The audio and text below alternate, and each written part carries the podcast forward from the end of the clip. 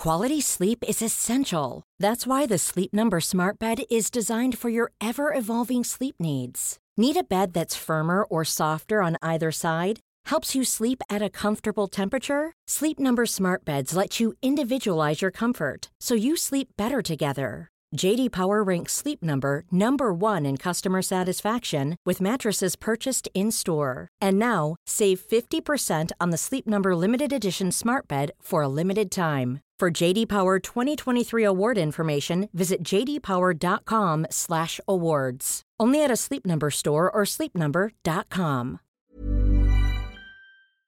Today we get some satisfying malicious compliance against the person that tells somebody to smile more. We'll get to that in a bit, but first, your job is done. I don't want you to do anything related to the project ever again. I work in technical theater design, and I was approached by a writer producer to direct her show after I'd been recommended to her by a mutual friend. Let's call her Jane. Jane had been working on the script for a couple years, and it was her baby. The script was actually pretty good, and the cast she had already hired was awesome, so I agreed to do the job. The show had already begun rehearsals before I was hired, as the previous director had suddenly quit. After one rehearsal, I immediately realized why. Jane was an absolute nightmare. She had no idea of what she was doing. She had never produced theater and knew nothing about any aspect of live event productions blocking, lighting design, etc. However, she also wanted to control and micromanage everything. A majority of my job ended up consisting of her freaking out about something I had done,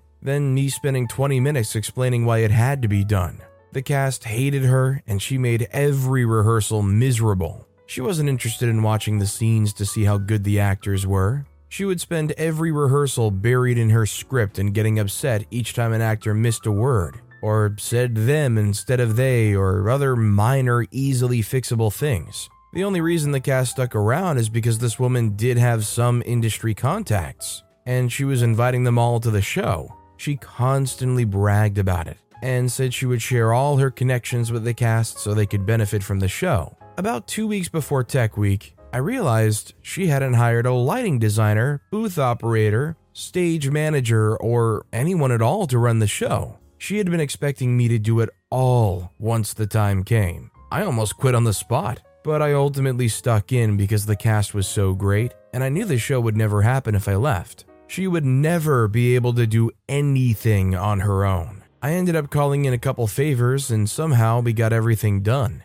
The show actually turned out great, and the audience loved it. She had paid a guy to professionally film two performances, and she really got great stuff on tape. After the show ended, the cast asked for a list of emails and numbers of the industry that was in attendance, so their agents could follow up. Jane betrayed them and refused to share any info about her contacts. She said she didn't want them bothering people she knew. I was furious, so I sent her an email saying, You need to share that list. It's what you promised, you owe it to them. She replied, This is no longer any of your business. Your job is done. I don't want you to do anything related to the project ever again. Cue malicious compliance. One week later, she sent me an email. Apparently, she was trying to raise funding to do the show again and had entered the video she recorded into a prestigious online theater festival. The audio didn't turn out great in the recording. She realized that she didn't have any of the sound effects. The marked production script, the QLab show file, the projections, the blocking notes, nothing. I had done all the work and had all the files. She had never even asked to see them before. If she wanted to replicate the show, she would need these things. Otherwise, she'd have to pay someone to start from scratch. If she wanted to fix the audio, she'd need all the music and sound files. She demanded that I send her these things immediately. I replied, Per your previous instructions, I am not to do any more work on this project. My job is done. Then I deleted everything. She was royally pissed. Her realizing she had nothing tangible to remount her show almost made it worth two months of painful rehearsals. How much are you guys willing to bet that she didn't actually have any contacts in the audience? And that's why they went the whole route of, well, I just don't want you guys bothering them.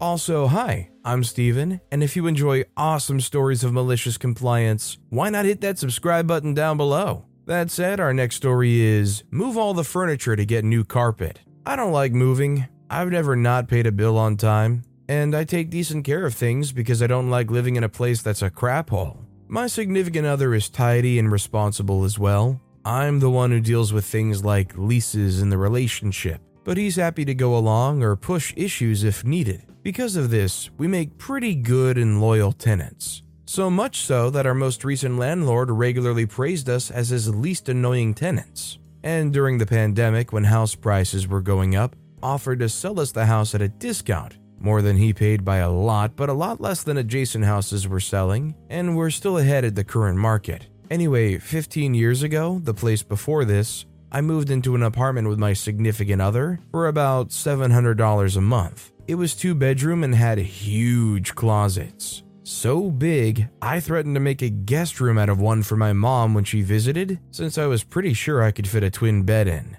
That got vetoed. It was pretty decent, but the carpet was some super cheap stuff that was only meant to last three to five years, since they replaced it after every move out. No big complaints for the first four or so years. There were some roaches thanks to neighbors, but they dealt with it. And the water heater broke in the closet, but I didn't have anything too important there, and they fixed the damage from that too. Meanwhile, the rent went up every year. Plus, there were added fees for upgrades. We agreed to pay for access to the new gym for a monthly fee. I got a shaded parking spot for a monthly fee. We got a cat and paid additional pet rent, whatever, but I was up to about $900 a month by year four. The fifth year was ending and the carpet was indeed looking a bit rough. I had paid myself to have it cleaned twice, but it was wearing. So when it came time to renew the lease, I mentioned it and they said they'd look into replacing it for me, so I signed. I did remind them a few times that year, and so did my significant other.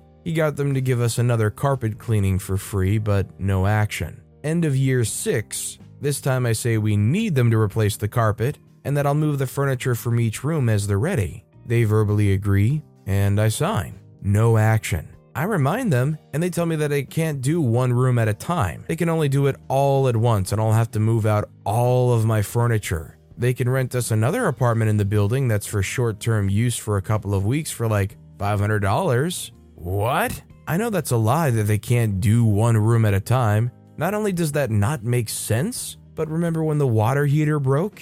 It ruined the carpet in the closet and mold grew since it took about two days to notice. They had come in and replaced the carpet only in that closet. Plus, they had verbally agreed. Got another carpet cleaning. End of year seven, new management. I told them about the prior years, and they made lots of understanding noises and said, of course, they could replace the carpet, given it had been so long compared to the other units. It was near a military base. Most tenants stayed a year or two. I wrote that on the contract, which they didn't like, but we all signed for another year. Rent is now about $1,100. There's never been a faster or easier way to start your weight loss journey than with PlushCare. PlushCare accepts most insurance plans and gives you online access to board-certified physicians who can prescribe FDA-approved weight loss medications like Wegovy and Zepbound for those who qualify. Take charge of your health and speak with a board-certified physician about a weight loss plan that's right for you. Get started today at plushcare.com slash weight loss. That's plushcare.com slash weight loss. Plushcare.com slash weight loss. Planning for your next trip? Elevate your travel style with Quince. Quince has all the jet setting essentials you'll want for your next getaway, like European linen, premium luggage options, buttery soft Italian leather bags, and so much more. And is all priced at 50 to 80% less than similar brands. Plus, Quince only works with factories that use safe and ethical manufacturing practices. Pack your bags with high-quality essentials you'll be wearing for vacations to come with Quince. Go to quince.com slash pack for free shipping and 365-day returns. So about a month later, I remind them. Somehow, I get the same story as the old management had that sure they can do it, and we'll honor what's on the agreement that I wrote on it, but only if they do it all at once rather than room by room, and we move out all the furniture for a week or two. Um, what? This time, I don't even get an offer to rent a second apartment to temporarily move into. I have no idea where they thought we'd magically store furniture and ourselves for a week. Try again later that same year, same answer. I warn them if we have to move all of our furniture out to get new carpet, we won't be moving back in. Nearing the end of year 7, the lease renews in February, renewal in January. December, my significant other starts looking at houses for rent, and we start checking them out on weekends because why not? We find a nice 4 bedroom for only $11.50 a month, $50 over my current place for close to 2 times the space, and spend a few weeks moving in. And guess what? It has brand new high quality carpet. The last day to renew our lease or give move out notice comes, we give notice. We and the cat are already sleeping at the new place. Immediately, I get asked why we're leaving and what they can do to make us stay. I bring up we've been here eight years, and the last three we were promised a new carpet, and ended up being told I could only have it if we moved all the furniture out at once. They had the gall to claim they were under new management again, and hated to lose a good tenant that was one of their longest they would knock some fees off the rent and would absolutely replace the carpet. Sure. Pretty sure they'd have to do all that and a lot more to get a new tenant in. I told them we'd already moved most of the furniture out, would finish by the end of the month, and they could do the carpet whenever they'd like because I no longer cared. They even gave me an offer in writing a week later that included two months free on the next lease but we were already very much enjoying our nice new place and happily locked into a lease there. As promised, if we had to move all the furniture somewhere else to get new carpet, we would not be moving back. I only wish I'd made and kept that threat sooner. As time goes on and I become a bit more frugal with my money, I begin to realize more and more you can't let that kind of thing go on for too long. I mean, just the fact that OP was able to find a place with two times the space for $50 more a month it's nice being locked in and comfortable somewhere, but I feel like due diligence wasn't done here. Our next story is Talk to every rejected applicant? Well, of course you may. I work in a recruitment capacity for the military, not the US. I like my job, for even though I'm bodily impaired, I can serve in an important position. In my line of work, I interview a lot of great, highly motivated, and skilled people. Unfortunately, a lot of strange individuals are drawn to the military too, and it's my job to weed out the worst for the safety of everyone else. Enter my new boss pre corona. His promotion is, among other things, dependent upon filling open positions quickly and producing few complaints. Before inviting applicants to an interview, we usually do a thorough background check and screening of CV. So, one of the first decisions he made was to veto each and every screening rejection without even looking at it. He has no background in HR or psychology, and so held firm on this, despite being advised that this would cause our complaints to rise. Unsurprisingly, our rejections in person rose and the complaints of the rejected applicants did too. So his next decision was for us to bring every disappointed applicant to him to calm down, for he thought he would be better at it than trained psychologists. Let me add that I'm known among my colleagues for being friendly and courteous. If I get a complaint, you can bet it wasn't because I've been rude or didn't try to exhaust every option. Having four kids myself and years of work experience in HR, education, rehab, psychiatric, and forensic settings, I can get along with people of all walks of life respectfully. You want to see every reject boss? Every single one? You got it. The racist jerk I found on pictures of illegal demonstrations sporting swastikas? You bet. The drunken guy that reeked so badly I became dizzy just being in the same room? Come along, pal. The very loud and very angry convict who was on day release from doing his sentence for grievous bodily harm at that time? Absolutely. The dedicated homophobe? Sure. Brought him to my boss's office right away, where a big picture of his husband and himself were prominently displayed. The blubbering depressive who couldn't stop crying and had her eyes swollen shut and snot hanging on her sweater? I sure did. And I might have used the opportunity to revisit that budget cut for office tissues. It took only a couple of days for my colleagues to follow my lead as I shared how helpful the chef's input was. Not arguing with the applicants myself got me a lot more time for coffee, and how magnificently he stopped the complaints against me. We're talking about two to four people a day, took half of his workday every day. Orders changed again after two weeks, no more talking to the boss after that, and no more vetoing our screening choices. We got along splendidly ever since. Hey, at least they were willing to get involved and actually try to help in this situation. There's some credit to be had there. Our next story is I was told to smile more, so I did.